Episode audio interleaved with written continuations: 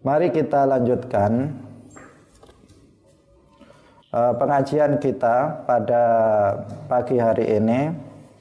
Sudah kita baca kemarin tetapi kita baca ulang wa tu'minu bi kutubihi wa rusulihi. Wa tu'minu lan iman sapa sira bikutubihi kelawan pira-pira kitabe Allah wa rusulihi lan pira-pira utusane Allah. Pada pagi hari ini kita membahas tentang iman terhadap kitab-kitab Allah dan iman terhadap rasul-rasul Allah. Di antara kewajiban Nah, yang wajib bagi setiap mukallaf adalah beriman kepada uh, kitab-kitab uh, Allah. Apa artinya beriman terhadap kitab-kitab Allah? Beriman terhadap kitab-kitab Allah artinya meyakini bahwa Allah Subhanahu wa taala telah menurunkan kitab-kitabnya kepada sebagian para nabinya. Hmm. Allah Subhanahu wa taala kita meyakini bahwa Allah telah menurunkan kitab-kitab. Nah, kitab-kitab tersebut diturunkan bukan kepada seluruh para nabi, tetapi kepada sebagian para nabi. Kitab yang telah Allah turunkan kepada sebagian para nabi itu jumlahnya ada 104 kitab. Ada 104 kitab tetapi yang paling masyhur, yang paling terkenal itu ada empat kitab. Nah, yaitu kitab uh, Taurat diturunkan kepada Nabi Musa alaihi salam. Kemudian kitab Zabur diturunkan kepada Nabi Dawud alaihi salam. Kemudian kitab Injil diturunkan kepada Nabi Isa alaihi salam dan yang terakhir adalah Al-Quran diturunkan kepada Nabi kita Nabi Muhammad Sallallahu Alaihi Wasallam. Empat kitab inilah uh, yang merupakan kitab yang paling terkenal dari 104 kitab yang diturunkan oleh Allah Subhanahu Wa Taala. Nah, rincian atau selain dari empat kitab itu itu dalam bentuk suhuf. Dalam bentuk suhuf. Semacam lembaran-lembaran. Semacam lembaran-lembaran. Bukan berupa kitab. Suhuf-suhuf.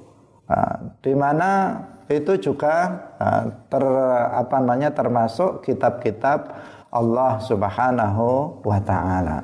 Kaum muslimin pemirsa yang dirahmati oleh Allah Subhanahu wa taala, kitab-kitab Allah yang telah diturunkan oleh Allah Subhanahu wa taala itu telah dipalsukan.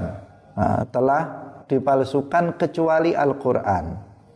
Jadi sekarang sudah tidak ada lagi apa namanya Zabur yang asli atau Taurat yang asli atau Injil yang asli. Itu tidak ada lagi pada masa sekarang. Bahkan pada masa Rasulullah Shallallahu Alaihi Wasallam itu juga sudah tidak ada lagi apa namanya eh, kitab-kitab uh, uh, masa lalu yang asli. Uh, seluruhnya sudah dipalsukan oleh uh, umatnya sendiri. Jadi setelah berlalunya waktu dari nabinya, kemudian mereka tangan-tangan jahil mereka itu pada awalnya mereka merubah makna dari kitab kitab mereka. Nah, setelah itu kemudian mereka berani untuk merubah lafadznya. Nah, sehingga antara misalnya kitab Injil yang ada di Indonesia, yang ada di luar negeri, itu bahasanya beda-beda. Nah, padahal ketika dialih bahasakan, maka itu nanti tidak akan selamat dari adanya penambahan, pengurangan dan perubahan. Nah, di situlah maka uh, pada saat ini itu tidak ada lagi kitab-kitab uh, Allah selain Al-Quran itu yang masih uh, asli.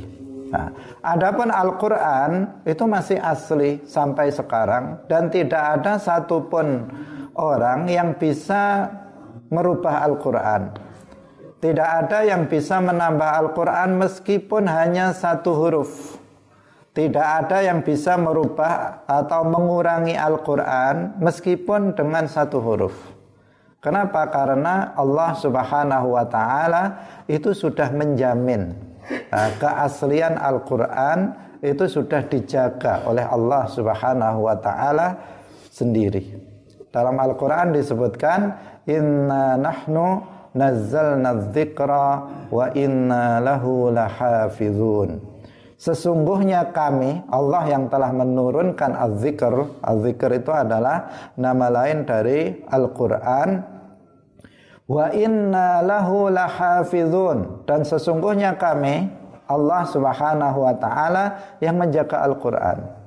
Sehingga sampai pada hari ini Al-Quran itu tetap terjaga kemurniannya Satu huruf saja itu tidak bisa orang menambahinya pasti akan ketahuan jika ada orang misalnya uh, ingin menambahkannya maka pasti akan ketahuan. Kenapa? Pertama karena Allah Subhanahu wa taala menjaga Al-Qur'an itu. Nah, dan cara Allah menjaga Al-Qur'an itu adalah dengan menjadikan Al-Qur'an itu mudah untuk dihafal. Sehingga Al-Quran itu bisa dihafal oleh ribuan atau bahkan jutaan umat Islam. Jangankan orang dewasa, anak kecil 7 tahun bisa menghafal Al-Quran seluruhnya. Umur 10 tahun bisa menghafal seluruhnya. Umur 20 tahun bisa menghafal seluruhnya. Sudah tua juga bisa menghafal seluruhnya. Itu keistimewaan Al-Quran. Kalau kitab-kitab selain Al-Quran itu hampir tidak ada atau bisa dikatakan tidak ada orang yang hafal Injil, yang hafal Taurat itu nggak ada. Nah, dulu pernah ada satu, tapi seorang nabi, dia hafal kitab Taurat, namanya Uzair, nah, Nabi Uzair, itu hafal kitab Taurat. Nah, saking takjubnya orang-orang itu takjub dengan siapa namanya Nabi Uzair ini kok bisa menghafal Al-Quran? Eh, kok bisa menghafal kitab Taurat, bukan Al-Quran, Taurat. Padahal nggak ada orang di kalangan mereka yang bisa menghafal Taurat. Nah, saking takjubnya kemudian mereka menganggap Uzair itu adalah anaknya Allah. Nah, sehingga mereka mengatakan waqalatil yahudu Uzair ibnullah. Orang-orang Yahudi itu berkata bahwa Uzar adalah anaknya Allah. Karena apa? Karena bisa hafal kitab Taurat. Nah, padahal yang hafal Al-Quran dari umat Islam, umatnya Nabi Muhammad Sallallahu Alaihi Wasallam itu jutaan orang. Sekarang saja jutaan dalam satu masa yang hafal Al-Quran. Karena apa? Al-Quran mudah sekali untuk dihafalkan oleh siapa saja. Al-Imam Syafi'i tujuh tahun sudah hafal Al-Quran. Sekarang juga ada uh, yang tujuh tahun sudah hafal Al-Quran. Uh, Syekh Abdullah Al-Harari rahimahullahu ta'ala uh, juga hidup pada masa sekarang. Beliau juga tujuh tahun hafal Al-Quran ketika umur apa namanya 16 tahun atau kurang beliau sudah hafal ratusan ribu hadis. Artinya apa?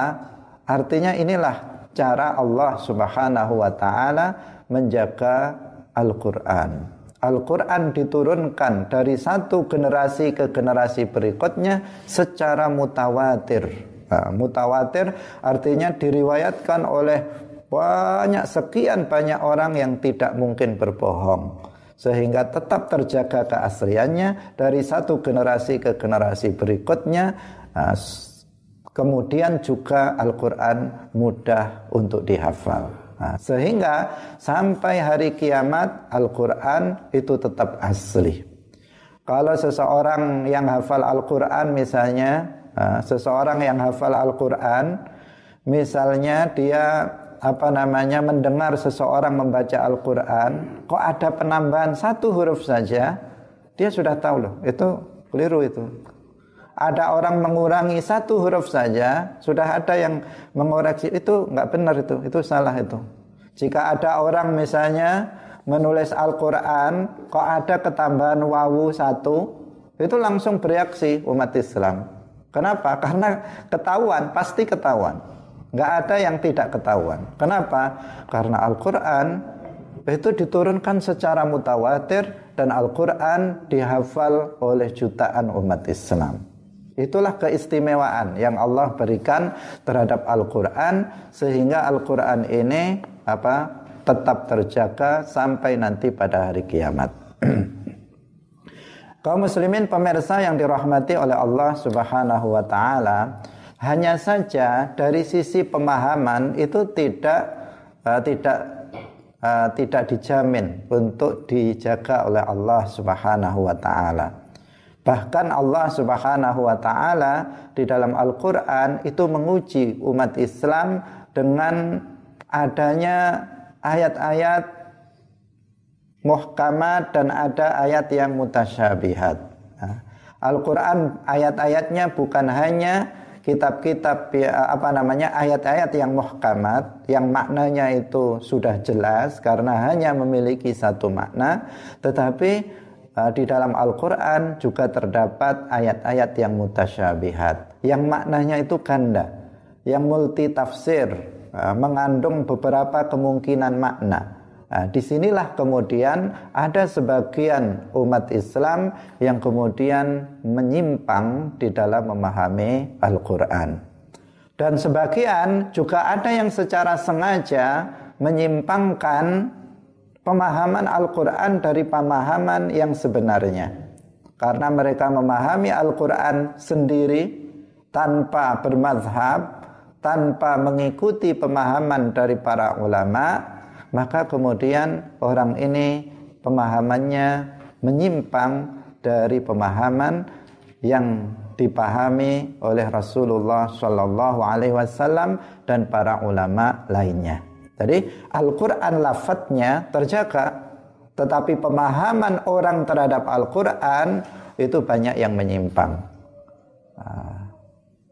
Kaum muslimin pemirsa yang dirahmati oleh Allah subhanahu wa ta'ala Penyimpangan ini terjadi Kebanyakan adalah karena ah, Kebanyakan adalah karena mereka tidak mau mengikuti Ah, para ulama mujtahid tidak mau mengikuti para ulama tafsir dalam memahami Al-Quran. Kita ahlu sunnah wal jamaah ah, manhaj kita di dalam memahami Al-Quran dan juga hadis itu adalah bermadhab. Apa artinya bermadhab? Artinya kita mengikuti secara sederhana Bermadhab itu adalah kita mengikuti pemahaman dari para ulama yang kompeten Untuk memahami Al-Quran dan hadis Dan para ulama yang kompeten dalam memahami Al-Quran dan hadis Itu adalah para ulama mujtahid para mufassir itu yang kompeten untuk memahami Al-Quran dan hadis karena telah didukung oleh apa ilmu-ilmu uh, yang diperlukan untuk memahami Al-Quran sebagaimana telah kita jelaskan sebelumnya nah. sementara ketika ada orang itu berusaha memahami Al-Quran dengan mengesampingkan itu dia bukan mujtahid dia bukan mufassir tetapi kemudian dia memahami Al-Quran, menafsirkan Al-Quran sendiri tanpa didukung oleh keilmuan yang cukup, maka ujung-ujungnya adalah penyimpangan dalam pemahaman terhadap Al-Quran. Jadi pemahamannya terhadap Al-Quran banyak yang menyimpang sebagaimana yang terjadi pada masa sekarang dan sebenarnya juga terjadi pada masa-masa yang lalu Nah, terjadi ada penyimpangan-penyimpangan terhadap pemahaman Al-Quran.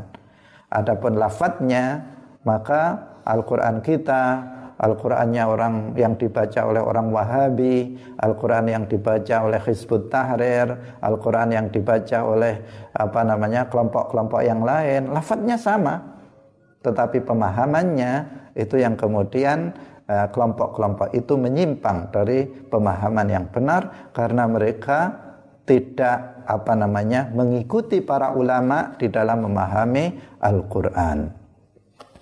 Kaum muslimin pemirsa Madu TV yang dirahmati oleh Allah Subhanahu wa taala. Sebagaimana telah kita jelaskan, nah sekarang kita tegaskan kembali bahwa Al-Qur'an ataupun kitab-kitab yang lain, Taurat, Zabur, Injil, yang diturunkan oleh Allah Subhanahu wa taala itu merupakan ibarah an kalamillah az-zati. Nah, merupakan ungkapan dari kalam Allah yang azali dan abadi. Dia bukan sifat kalam Allah. Karena telah kita jelaskan sebelumnya ketika kita membahas sifat kalam Allah, kalam Allah itu sebagaimana sifat-sifat Allah yang lainnya bersifat azaliyun abadiyun. Tidak berpermulaan dan juga tidak berpenghabisan. Nah, karena tidak berpermulaan dan tidak berpenghabisan maka kalam Allah itu bukan berupa bahasa bukan berupa huruf bukan berupa suara. Karena nggak berpermulaan dan juga tidak berpenghabisan. Sementara Al-Quran, Injil, Taurat, Zabur itu semuanya berupa bahasa dan berupa huruf berawalan dan uh, berakhiran. Maksudnya adalah Al-Quran yang diturunkan, Taurat yang diturunkan, Injil yang diturunkan, Zabur yang diturunkan, itu semuanya berawal berakhir menggunakan bahasa. Al-Quran menggunakan bahasa Arab. Nah, Taurat menggunakan bahasa Ibrani. Injil menggunakan bahasa Suryani. Diturunkannya. Zabur sebagian ada yang mengatakan dengan bahasa Arab. Ada sebagian yang mengatakan dengan bahasa yang lain. Artinya bahwa Al-Quran yang diturunkan kemudian Taurat yang diturunkan, Injil yang diturunkan, Zabur yang diturunkan itu bukan sifat kalam Allah. Itu bukan kalamullah az-zati yang merupakan sifat zat Allah. Tetapi dia adalah ibarah dari kalam Allah. Ungkapan dari kalam Allah. Meskipun begitu, dia tetap disebut kalam Allah. Disebut kalam Allah. Jadi Al-Quran ini ini adalah kalamullah dengan pengertian kalam yang menunjukkan sifat kalam Allah yang azali dan abadi. dan dia tetap disebut kalamullah. Kenapa? Karena dia bukan karangan Nabi Muhammad. Injil bukan karangan Nabi Isa. Taurat bukan karangnya Nabi Musa. Zabur bukan karangannya Nabi Dawud alaihissalam. Tetapi itu hanya menunjukkan uh, apa namanya kalam Allah yang adzati. Uh. Kaum muslimin pemirsa yang dirahmati oleh Allah Subhanahu wa taala, tentang ini sudah kita jelaskan dalam pertemuan yang sebelumnya. Jadi Allah Subhanahu wa taala menurunkan kitab-kitabnya berjumlah 104 kitab yang paling terkenal ada empat kitab. Nah, yang seratus itu berupa suhuf seperti yang tadi kita sebutkan. Yaitu disebutkan 50 sahifah, 50 sahifah, 50 lembar, 50 suhuf itu diturunkan kepada Nabi Sis alaihi salam. Kemudian yang 30 sahifah itu diturunkan kepada Nabi Idris alaihi salam. Kemudian 10 suhuf itu diturunkan kepada Nabi Ibrahim alaihissalam. Kemudian 10 suhuf itu diturunkan kepada Nabi Musa sebelum turunnya kitab Taurat. Kemudian baru yang empat itu. Jumlahnya semuanya berapa? 104 kitab. Jadi 50 nah, kemudian nah, 50 itu Nabi Ses, kemudian Nabi Idris 30, sudah berapa? 80. Kemudian Nabi Ibrahim sebelum Nabi Ibrahim 10 90 kemudian Nabi Musa sebelum Taurat 10 berarti 100 ditambah 4 kitab yang terkenal yang tadi kita sebutkan seluruhnya berjumlah uh, 104 kitab. Itulah yang diturunkan oleh Allah kepada para nabinya. Kaum muslimin uh, pemirsa Madu TV yang dirahmati oleh Allah Subhanahu wa taala. Semua kitab-kitab, semua kitab-kitab yang telah Allah turunkan kepada apa namanya para nabinya itu semuanya mengajarkan Islam.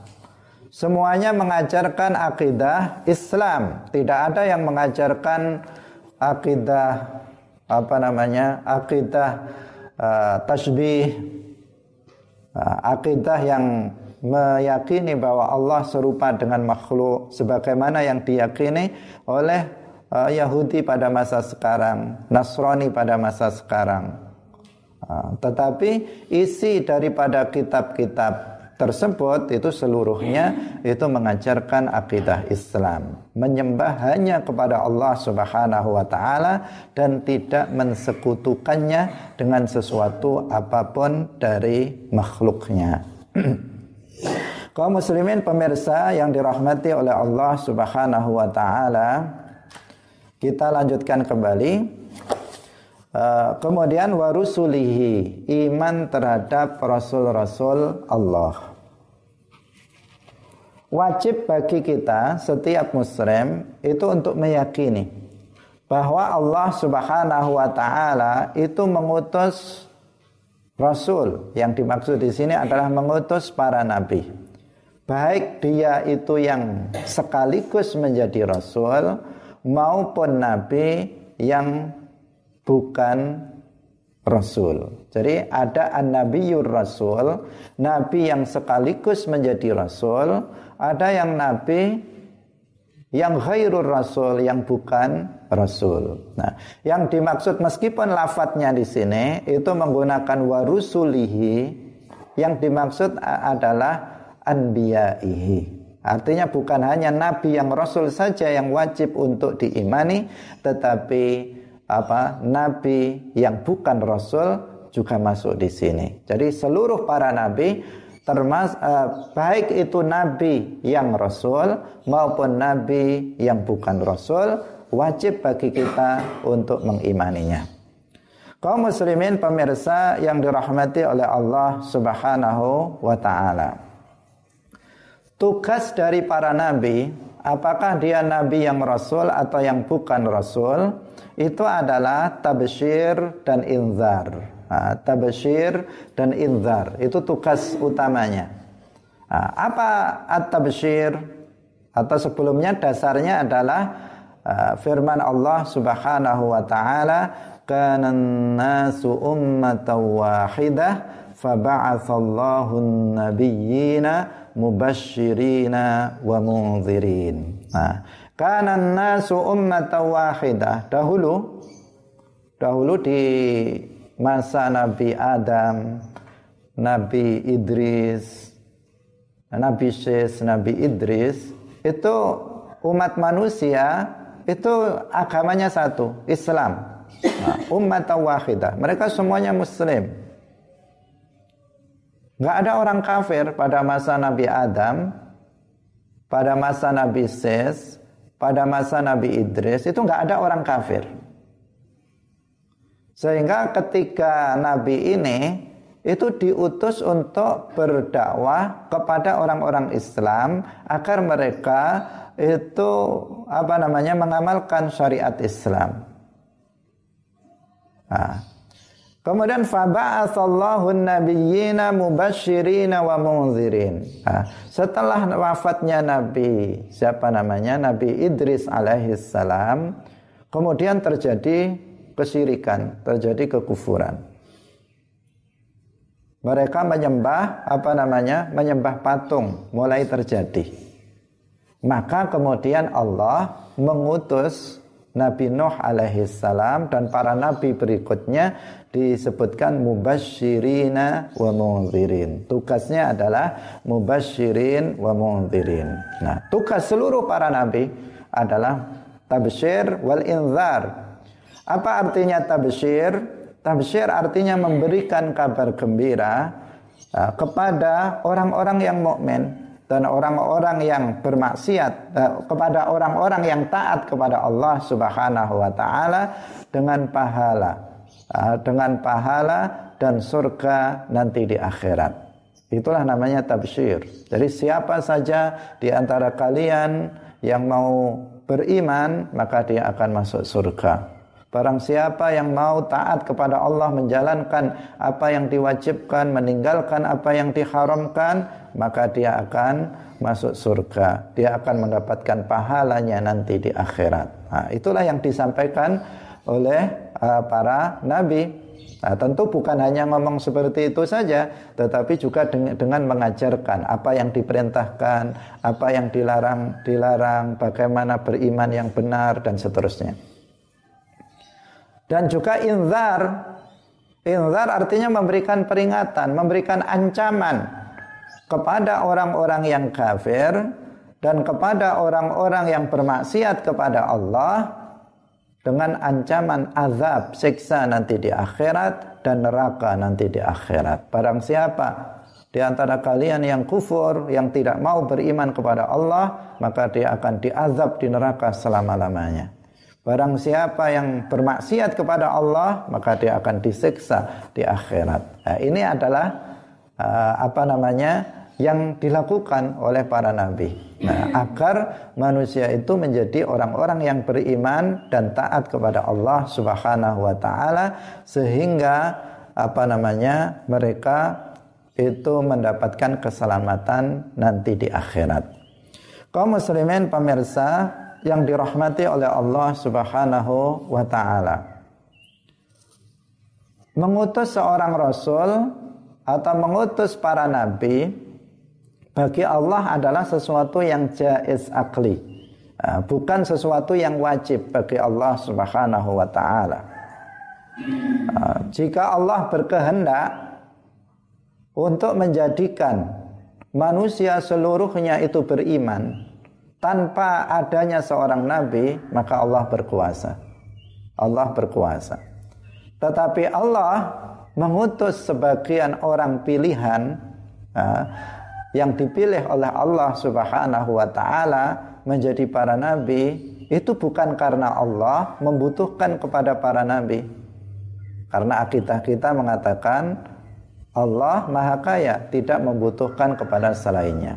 Nah, ketika Allah Subhanahu wa taala mengutus para nabi untuk menyampaikan risalahnya, untuk menyampaikan ajaran-ajaran Islam kepada mereka, ini bukan berarti Allah membutuhkan kepada para nabi, tetapi justru justru yang mengambil manfaat dari ini adalah siapa? Para nabi itu karena dengan mereka dijadikan sebagai utusan Allah untuk menyampaikan risalahnya, maka mereka menjadi makhluk paling mulia.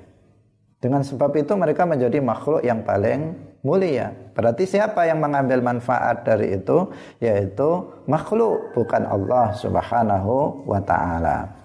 Di dalam Al-Quran Allah subhanahu wa ta'ala berfirman Wa kullan faddalna alal alamin. Wa kullan faddalna alal alamin. Dan seluruh para nabi Itu kami utamakan atas semua alam semesta. Artinya para nabi itu Seperti yang kemarin juga kita sampaikan Adalah makhluk paling mulia Nah, di antara para nabi itu Kaidahnya pada dasarnya kita nggak boleh membedakan antara satu nabi dengan nabi yang lain. Semuanya sama dalam kemuliaan.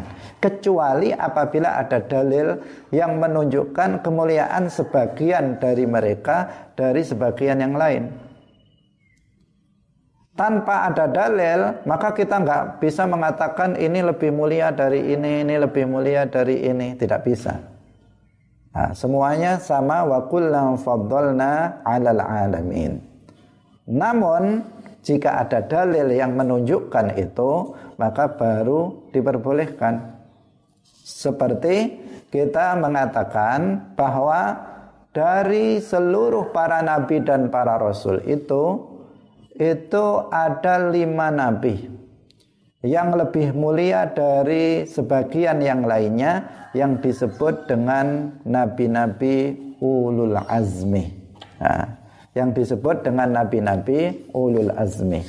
Nah, dalilnya Allah Subhanahu wa taala berfirman fasbir kama sabara ulul azmi minar rusul. Nah, siapa mereka? Yaitu Nabi Muhammad, kemudian Nabi Nuh, kemudian Nabi Ibrahim alaihi salam, kemudian Nabi Musa alaihi salam dan Nabi uh, Nabi siapa namanya Nabi Isa alaihi salam. Nabi Muhammad, Nabi Ibrahim, Nabi Nuh, kemudian Nabi Musa, kemudian Nabi Isa alaihi wassalatu wassalam. Nah, mereka semuanya ini disebut nabi-nabi ulul azmi. Nah, mereka lebih mulia dari nabi-nabi yang lainnya. Nah, dan dari lima nabi ini yang paling mulia adalah Nabi Muhammad Sallallahu Alaihi Wasallam. Nah, sehingga dikatakan bahwa Nabi Muhammad Sallallahu Alaihi Wasallam itu adalah makhluk yang paling mulia secara mutlak. Nah, jadi makhluk yang paling mulia secara mutlak adalah Nabi Muhammad sallallahu alaihi wasallam. Ini. Kemudian nabi-nabi ulul azmi, kemudian seluruh para nabi yang lainnya. Kemudian baru pembesar para malaikat yang kemarin kita sampaikan. Kemudian baru para aulia Allah, baru kemudian awamul malaikah, baru kemudian awamul muslimin seperti kita ini. Nah, kaum muslimin pemirsa Madu TV yang dirahmati oleh Allah Subhanahu wa taala. Jumlah para nabi yang diutus oleh Allah Subhanahu wa taala itu jumlahnya banyak. Berapa? Di sini ada dua dua pendapat. Ada dua pendapat. Yang pendapat yang pertama itu langsung menentukan jumlah. Yaitu mengatakan bahwa jumlah nabi itu 124 ribu. 124 ribu. Sedangkan jumlah rasul itu adalah 313. Nah, jadi jumlah nabi 124 ribu dan jumlah rasul itu 313 bukan hanya 25 nah, 25 nabi yang wajib kifayah untuk diketahui oleh umat Islam itu adalah apa namanya mereka yang disebutkan nama-namanya di dalam Al-Quran dan disebutkan nama-namanya dalam hadis itu yang 25 nah, Nabi yang 25 itu wajib diketahui namanya karena karena apa? Karena namanya disebutkan di dalam Al-Quran dan hadis. Nah, sementara yang tidak dikisahkan di dalam Al-Quran dan hadis, maka jumlahnya jauh lebih banyak dari yang diceritakan, nah, dari yang diceritakan di dalam Al-Quran dan hadis. Sehingga uh, apa namanya? jumlahnya itu sebagian ulama mengatakan 124 ribu nabi. Nah, 313 rasul. Namun sebagian ulama yang lain dan ini adalah pendapat yang lebih kuat. mengatakan bahwa kita tidak menentukan bilangan tertentu untuk jumlah rasul dan jumlah nabi. Kita tidak katakan sekian ras, nabi, sekian rasul, tidak katakan begitu. Kenapa? Agar kita tidak memasukkan orang yang bukan nabi, bukan rasul sebagai daftar nabi dan rasul. Dan agar kita tidak mengeluarkan seseorang yang seharusnya itu masuk dalam apa namanya daftar nabi dan rasul eh, keluar dari daftar nabi dan rasul. Agar aman maka kita tidak tentukan bilangan tertentu untuk jumlah nabi dan rasul. Ini adalah pendapat yang lebih kuat. Nah, karena kalau kita menentukan jumlah berarti ada nama-nama Menurut hitungan ini, ini, ini, ini, ini, oh jumlahnya 124 ribu. Ini, ini, ini, ini, oh jumlahnya 313. Nah, berarti ada daftar, baru kemudian mengatakan jumlah. Nah, kalau seperti itu, padahal Allah tidak menceritakan apa namanya di dalam Al-Quran Rasulullah tidak menceritakan namanya dalam hadis maka ada kemungkinan nanti ada kekeliruan. Memasukkan yang bukan nabi menjadi nabi atau mengeluarkan yang seharusnya nabi itu dikeluarkan dari daftar seorang nabi. Nah, karena itu yang lebih kuat itu adalah pendapat yang kedua ini Nah, kaum muslimin yang dirahmati oleh Allah Subhanahu wa taala. Apa sebenarnya perbedaan antara nabi dan rasul? Nah, tadi sudah kita singgung sedikit. Nah, perbedaan nabi dan rasul. Ada beberapa pendapat yang disampaikan oleh uh, oleh para ulama dalam kitab-kitabnya. Tetapi pendapat yang didukung oleh dalil yang kuat, uh, didukung oleh dalil yang kuat baik itu dari Al-Quran, hadis, uh, ataupun dari sisi bahasa dan akal, itu adalah pendapat ini, yaitu Nabi dan Rasul keduanya sama-sama diutus untuk bertabligh. Hanya saja kalau rasul, seorang nabi yang rasul itu mereka datang dengan membawa syariat yang baru. Jadi ada perubahan syariat atau syariatnya itu baru sama sekali. Nah, dulunya syariat itu apa? Syariat itu adalah tata cara ibadah, ahkam, halal haram. Itu namanya syariat yang kita maksud di sini. Nah, kalau akidah itu kan semuanya sama. Seluruh para nabi dari mulai Nabi Adam sampai Nabi Muhammad semuanya orang Islam, semuanya muslim. Nabi Adam muslim, Nabi Nuh muslim, Nabi Dawud muslim, Nabi Ibrahim muslim, Nabi Musa muslim, Nabi Isa muslim, Nabi Muhammad muslim. Semua para nabi agamanya sama, yaitu agama Islam.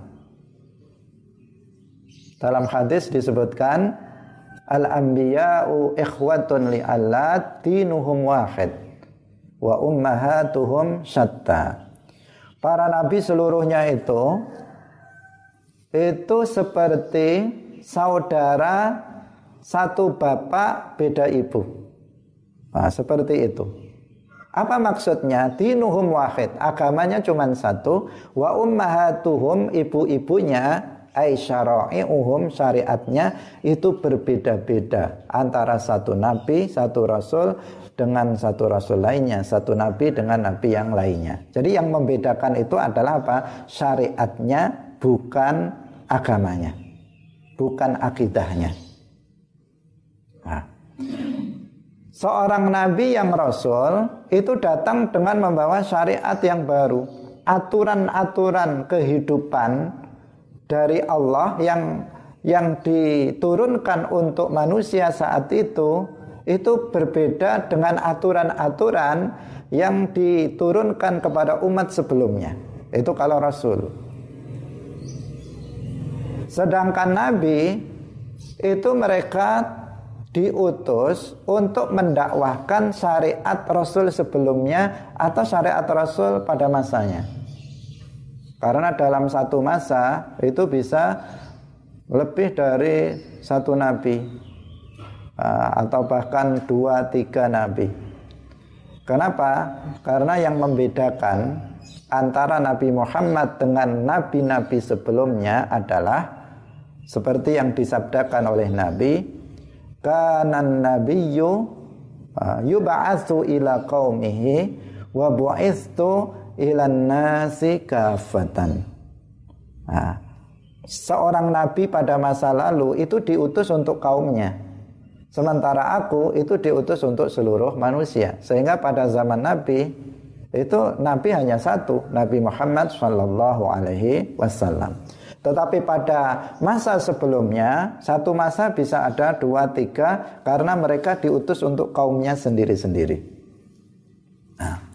Kaum muslimin pemirsa yang dirahmati oleh Allah Subhanahu wa taala. Jadi Rasul itu datang dengan membawa syariat baru.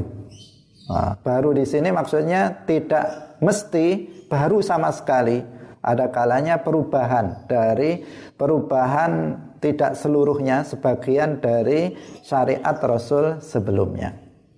Sementara Nabi itu datang dia diperintahkan untuk mendakwahkan syariat, mengajarkan syariat Rasul yang sebelumnya. Ini perbedaan antara Nabi dan Rasul. Nah, ada perbedaan yang lain yang dikemukakan oleh para ulama. Tetapi ini adalah yang paling apa namanya? yang paling kuat dalilnya. Nah, karena Nabi dalam ayat-ayat Al-Quran itu juga diutus untuk berdakwah. Nah, karena pendapat yang lain itu mengatakan bahwa Nabi tidak diutus untuk tablik, untuk berdakwah. Hanya Rasul yang diutus untuk berdakwah. Nah, ada pendapat yang seperti itu. Nah, eh, kita katakan bahwa yang kuat itu Nabi itu juga diutus untuk berdakwah. Di antaranya ayat yang tadi kita baca kana nasu ummatan wahidah faba'athan nabiyyina faba'athallahu nabiyyina mubasyirina wa mundzirin. Nah, di sini apa? Allah menggunakan lafaz an-nabiyyin. Allah mengutus para nabi untuk tafsir dan inzar. Apa tafsir dan inzar itu? Tafsir dan inzar itu adalah dakwah. Itu yang disebut dakwah. Tabligh itu namanya tafsir dan inzar al-amru bil ma'ruf wan nahyu 'anil munkar. Itulah dakwah. Nah, di dalam ayat yang lain ini lebih jelas lagi. Kalau di sini uh, yang ayat yang pertama itu mungkin oh itu nabi yang dijadikan rasul, makanya ada kata faba'atsallahu nabiyyin misalnya. Nah, tetapi ada ayat yang lebih jelas lagi, misalnya dalam surat Al-Hajj. Nah, disebutkan ayat 52 wa ma arsalna min qablika min rasulin wala nabiyyin illa idza tamanna alqa syaitanu fi umniyatihi. Wa ma arsalna min qablika disebut apa? Dua-duanya mir rasulin wala nabiyyin. Nah artinya apa? Nabi dan rasul itu sama-sama diutus untuk berdakwah oleh Allah Subhanahu wa taala Kemudian hadis Nabi yang tadi kita baca. Hadis Rasulullah bersabda, "Kanan nabiyyu yub'atsu." Rasulullah tidak mengatakan kana rasulu yub'atsu. Kanan nabiyyu yub'atsu ila qaumihi. Kalau yub'atsu ila qaumihi Masa suruh diutus kepada kaumnya untuk diam saja di di antara kaumnya ya tentu enggak diutus uh, kepada kaumnya artinya diutus untuk berdakwah kepada kaumnya wa bu'istu ilan nasi kafatan dan aku diutus kepada manusia seluruhnya. Jadi lafaz hadisnya apa? Kanan nabiyyu bukan kanar rasulu.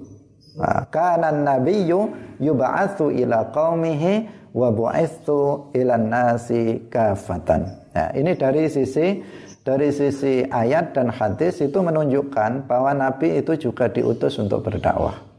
Hanya saja dakwah yang mereka sampaikan itu adalah ajaran Rasul sebelumnya. Para rasul yang datang setelah Nabi Ibrahim alaihissalam yang rasul itu mengajarkan ajaran Nabi Ibrahim. Para nabi yang mengajarkan, eh, para nabi yang datang setelah Nabi Musa alaihissalam yang diajarkan kitab Taurat, mereka mengajarkan kepada umatnya masing-masing kitab Taurat. Nah, itulah yang dilakukan oleh para nabi. Nah, kaum muslimin pemirsa yang dirahmati oleh Allah Subhanahu wa taala. Nah, dari sisi bahasa nabiyun itu wazannya fa'ilun. Nah, itu bisa berarti fa'il.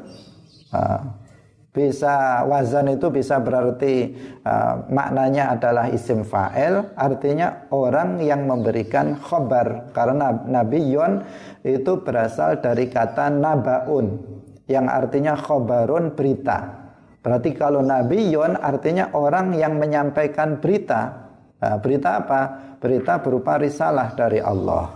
Nah kalau menyampaikan berita ya namanya dakwah masa diam saja dikatakan menyampaikan berita. Misalnya di TV ada orang yang waktunya berita dia diam saja. Menyampaikan berita apa enggak? Ya bukan menyampaikan berita namanya. Nah, ada kalanya Nabi Yon itu uh, maknanya adalah sebagai isim maf'ul. Artinya orang yang uh, mendapatkan berita. Untuk apa? Untuk disampaikan kepada umatnya. Nah, Kaum muslimin pemirsa Madu TV yang dirahmati oleh Allah Subhanahu wa taala. Kemudian secara akal. Secara akal kita itu manusia biasa. Nah, wajib nggak kita berdakwah? Wajib kita untuk berdakwah. Rasulullah Shallallahu Alaihi Wasallam bersabda, "Balighu anni walau ayah."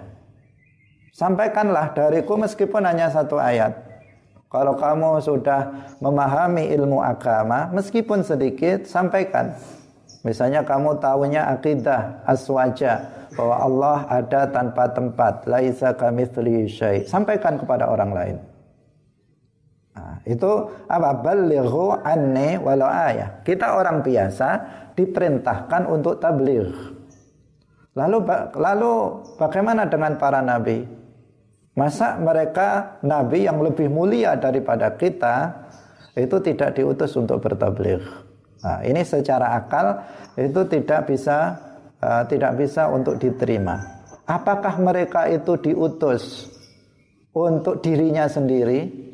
Lalu kalau diutus untuk dirinya sendiri bagaimana? Dia menyampaikannya kepada dirinya sendiri, tidak menyampaikannya kepada orang lain. Nah, maka yang uh, pendapat yang kuat ini adalah pendapat yang ini. Meskipun tidak dinafikan ada dalam kitab itu pendapat-pendapat yang lainnya. Nah, perbedaan pendapat di kalangan para ulama itu terjadi dalam beberapa masalah, bukan hanya dalam masalah ini, tetapi dalam masalah-masalah yang lainnya. Nah, tetapi ketika kita melihat adanya perbedaan, uh, tentu mana yang kita ikuti adalah yang uh, apa namanya yang dalilnya lebih kuat itulah yang kita ikuti uh, tanpa kemudian uh, mencela yang lainnya. Hmm.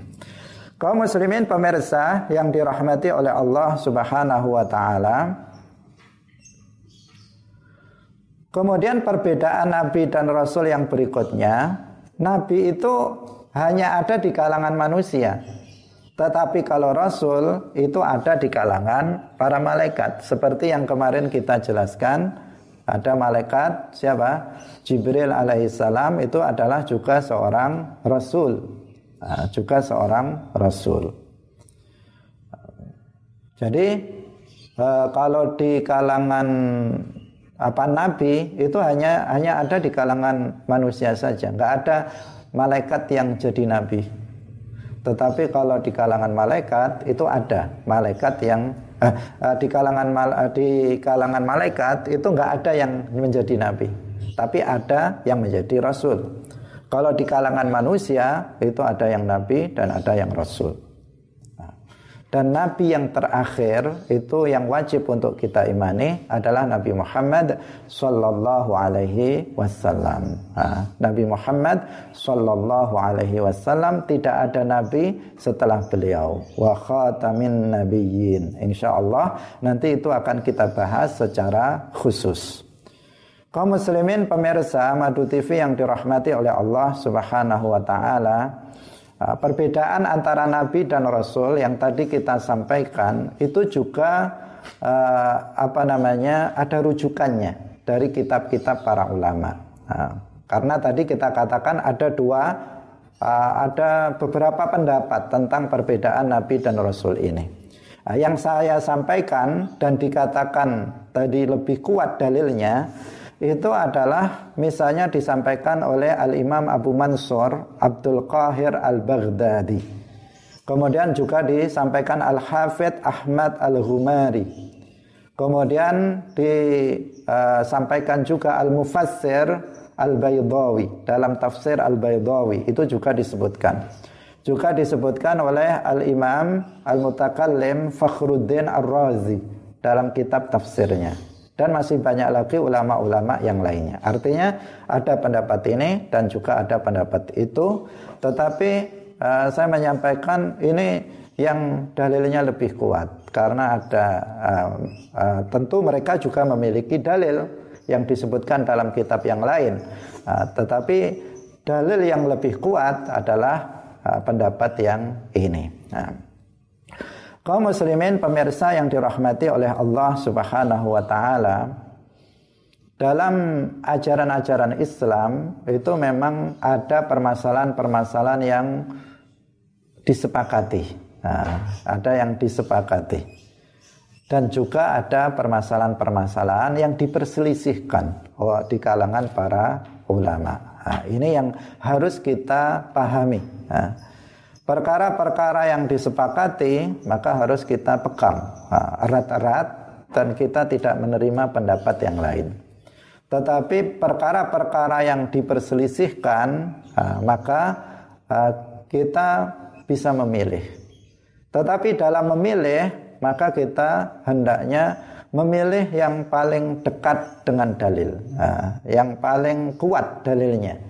Dan kita mengetahui itu dari penjelasan para ulama. Tentu kita nggak bisa menilai sendiri. Oh ini menurut saya ini yang lebih kuat dalilnya. Yang ini menurut saya ini yang lebih lemah dalilnya nggak bisa. Tentu kita mengikuti para ulama. Dan para ulama yang mengatakan bahwa yang lebih kuat dalilnya tentang perbedaan para nabi dan rasul adalah di antara nama-nama yang tadi saya sebutkan itu bisa dicek dalam kitab-kitab tersebut. Nah, kaum muslimin pemirsa yang dirahmati oleh Allah sampai di sini uh, pengajian kita pada pagi hari ini pengajian kitab Sulamut Taufik insya Allah akan kita lanjutkan uh, hari uh, Senin yaitu pembahasan tentang iman terhadap qadar. Nah, ini pembahasan yang sangat penting Uh, karena banyak yang tidak memahami tentang masalah kodok dan qadar dengan pemahaman yang semestinya. Nah, semoga kita